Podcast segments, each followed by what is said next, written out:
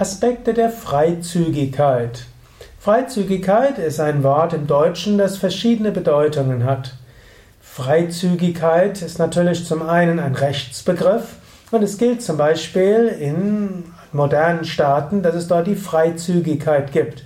Im Sinne von Menschen können dorthin ziehen, wo sie hinziehen wollen.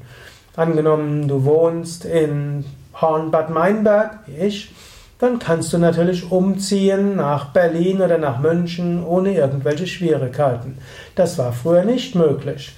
Wenn du zum Beispiel ein Höriger warst, dann durftest du nicht irgendwo hinziehen.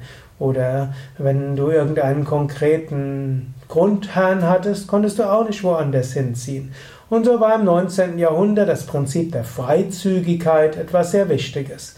Oder auch innerhalb der Europäischen Gemeinschaft Europäische Union, dort gibt es auch das Prinzip der Freizügigkeit. Jemand kann von jedem Staat der Europäischen Gemeinschaft, Europäischen Union woanders hinziehen. Also das ist etwas sehr Wertvolles und so kann man sich als Teil von Europa fühlen. Das ist ein Aspekt der Freizügigkeit und der ist so wichtig. Es gibt natürlich noch andere Arten der Freizügigkeit. Zum Beispiel kann sich ein Mensch sehr freizügig kleiden was dann heißt, Frauen haben einen großen Ausschnitt oder haben einen sehr kurzen Rock oder auch Männer kleiden sich irgendwo nicht so ganz angemessen, das ist auch Freizügigkeit. Oder man kann gegenüber seinem Chef etwas freizügiger sein, zum Beispiel indem man ihn weniger genau achtet. Das wären alles Aspekte der Freizügigkeit. Oder man kann sagen, hm, ja, Deutschen, die Deutschen sind, haben eine gewisse Freizügigkeit, indem sie nackt in die Sauna gehen, was zum Beispiel in Amerika oder Spanien undenkbar sind. Die gehen mit ja, Badekleidung in die Sauna, was wiederum Deutsche manchmal etwas schräg finden. Unterschiedliche Länder, unterschiedliche Sitten. Ja, man würde vielleicht manchmal sehen, in indischen Tempeln geht man ohne Oberkleidung als Mann dort hinein, aber Frauen dagegen müssen lange Ärmel haben.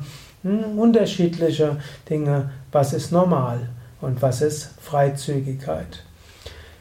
Ja, in diesem Sinne ist es oft wichtig, dass man herausfindet, was ist angemessen.